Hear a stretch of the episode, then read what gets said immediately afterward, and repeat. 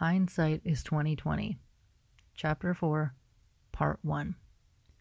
About a year and a half before the coffin of my nuptials got nailed, hubby and I booked a long weekend getaway in the Rockies over the 4th of July. It was an enjoyable time for the most part. We went to one of the local zoos, which had become an out of town tradition by this point. Otherwise, we went to a few different attractions. There was this train excursion through the mountains that ended with a tour of some old silver mines. Toward the end of it, there was a pit stop where we got to try our hands at panning for gold. He was very successful at picking up the skill, almost right away. I, on the other hand, was not. One day we went on an outing to see the mountains, and we just drove for miles and miles. We stopped to enjoy a coffee at the onset of that morning and the scenery from the bench at the coffee shop was breathtaking. It was quiet and serene at that hour. The sun had just risen in the sky, and even though it was summer, there was still a slight chill to the air. On our scenic drive, we ended up visiting Buffalo Bill's resting place. There's a significant uphill trek to get there from the parking area for the attraction. I seriously thought I was going to deplete my lungs and not get in enough oxygen to make it, but I was determined to get there anyway. Panting and struggling to breathe, we made it. Mind you, I was still smoking when we made this trip, and the air was thin to boot. In retrospect, I would say the decision to climb that mountain was questionable at best. Did I mention that I can be pretty dumb and stubborn? Because I sure can. The things we did for entertainment on this adjournment were very pleasurable activities for the most part. What turned the whole thing into a daunting task were the car rides to and from all of our assorted destinations. Every time we got into the rental to explore somewhere new, a fight ensued over unexpressed expectations. I'll elaborate. As we were in previously unexplored territory, we used a GPS for most, if not all, of our navigational needs. Then he would ask me what lane he needed to be in for any upcoming turns. And if the GPS didn't have the answer, I didn't have it either. Now's the time where you can insert raised voices and unnecessary shouting. And this wasn't the first time this happened either. Something along these lines occurred every time, if not almost every time, we went out of town. Since I couldn't manufacture directional context clues in an unfamiliar landscape, this became a consistent area for growing contention. On the day we were scheduled to leave, we walked to the nearby train station and passed the time by walking, watching a local all female trio perform World War II era songs, done in a pin-up style of attire. This show took place right in the middle of the station, and we were also people watching in tandem as we waited for time to go by. The plan was to take the Amtrak home. This was the first and only time I got to ride in a sleeper car. I rode the rails a few times, but never spent the money for anything aside from coach seating. And this was an interesting experience. They served dinner on a dining car that night after we boarded, and breakfast was served in there the following morning, too. It wasn't too shabby, all things considered. I barely slept on the journey home. I don't know why, but there's something about train rides that gives me a bout of sleeplessness. It's been like this any time I've used this method of travel. It had been a long time since I had taken the train at this point, but in my teens it was once a common occurrence. Two new challenges arose in the wake of this adventure. I returned to work with what I call a new old boss and some unanticipated health issues. I say this because we had worked together previously, but had been in separate areas of responsibility for the last few years. At first, I thought I had jet lag from the train travel, which was normal for the first few days after a long train trip. Aside from my growing concern about my sense of balance, or lack thereof, one night before I went back to work, I had some inexplicable, excruciating pain in or around one of my kidneys. In hindsight, I think it may have been a side effect of some dietary changes. My husband ended up getting pretty upset with me in those moments for not doing something or other. Making dinner? Maybe. I stayed on the couch instead, waiting for it to subside. In the days that followed our arrival home, every time I got up to do something, I felt like I was still walking on that moving train. For the most part, I've always been a pretty physically active person. Being unable to get up and move in any capacity without being overwhelmed by motion sickness was crushing. After a visit to my doctor, I was told that both of my eustachian tubes were fully clogged. Apparently, this can be a cause of vertigo. Who knew? I was given steroids to help reduce inflammation. The goal was if they weren't as swollen, the blockages may have an easier time draining on their own. To help this along, I started taking allergy medications and quit smoking. Cold turkey. This was after 20 some odd years. Mind you, I enjoyed smoking and I still love the smell of tobacco. But at this point, I was willing to do anything to make this go away. Literally, anything. I was beyond frustrated trying to lead my team, train my boss, and run my household in this state. I'm sure my newfound freedom from cigarettes didn't exactly do me any favors in the anguish department either. I figured out that I could make dinner on the stovetop with a stool and that I couldn't function in my role at work with those limitations. So I would go full force toward the tasks at hand in short bursts. This was preceded by taking breaks to allow my sense of balance to return. This helped me center long enough to quiet my spinning head and continue making progress despite my obstacles. It wasn't until I experienced disequilibrium on a ladder that I legitimately slowed down. I don't think I adequately conveyed how defeated I felt in those moments.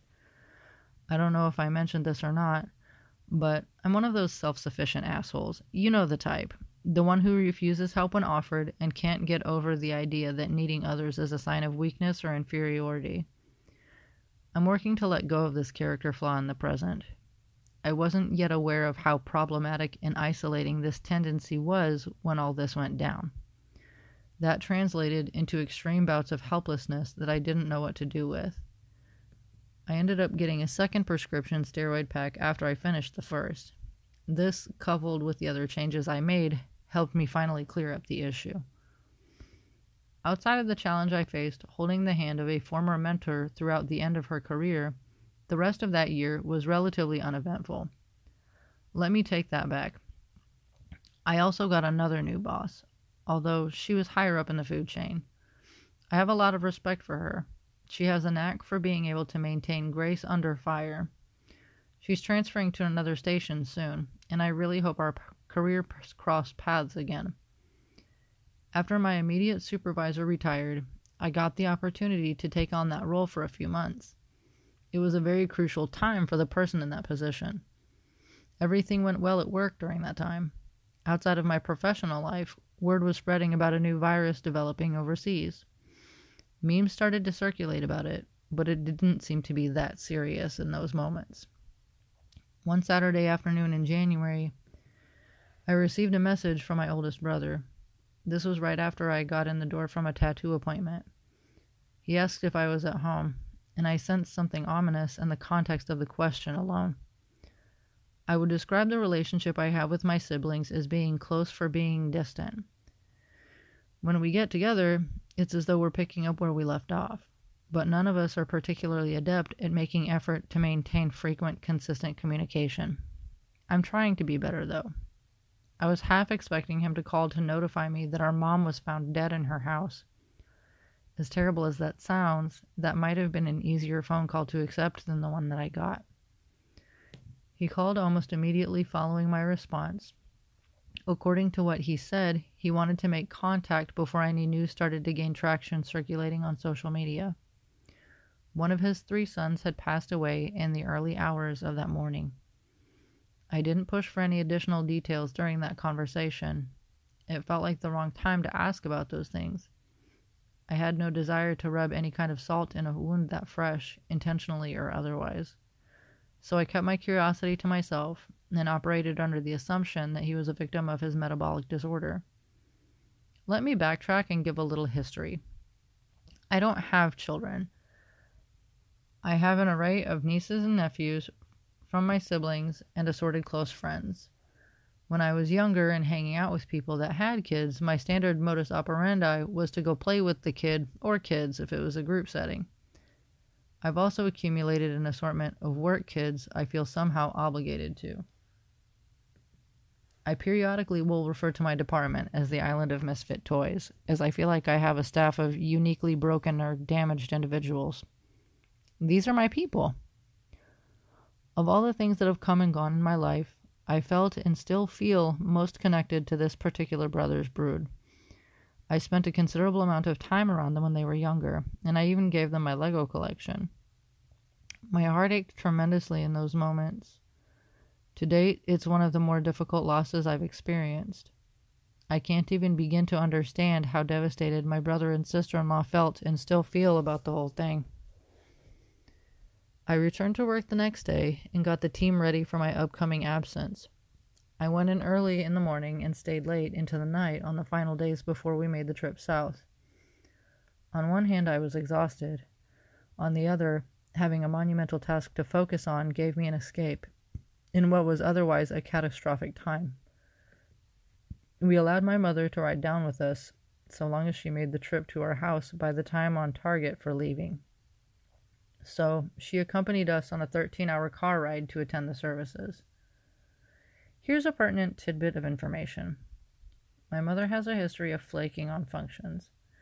This has been an ongoing thing since long before I got married, at least from my experiences. I haven't compared notes that thoroughly with my siblings and their timelines, but there's always an excuse of some kind. My husband got too drunk to drive. I don't have a house sitter. I don't trust the house sitter. I have anxiety. I'm spending time with your siblings. You get the idea. This is something I'm coming to terms with. In my current state, my chosen course of action is not to engage in any contact. I find it easier to heal wounds if they don't get reopened on a consistent basis. Until I can process and understand the behavior patterns involved in our relationship, I can't maintain an advantageous connection with her. Unfortunately, I'm not in a place to entertain unhealthy or disingenuous relationships anymore. We stopped for the night about midway through the journey. It wasn't too terribly unpleasant, all things considered. The biggest challenge was my mother. Her husband passed away some years back, so she's become relatively isolated, outside of engaging in lackluster relationships with her neighbors.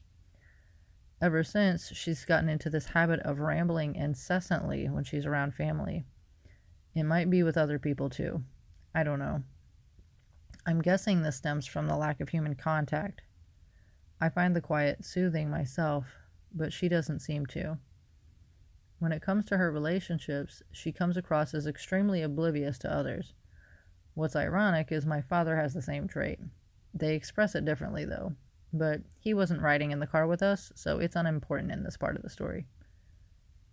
I don't recall if we arrived in the afternoon or in the evening, but we got checked into our hotel then we made our way to my brother's house to spend time with the family that had arrived. My brother and sister in law welcomed us and expressed their gratitude for bringing mom along for the ride.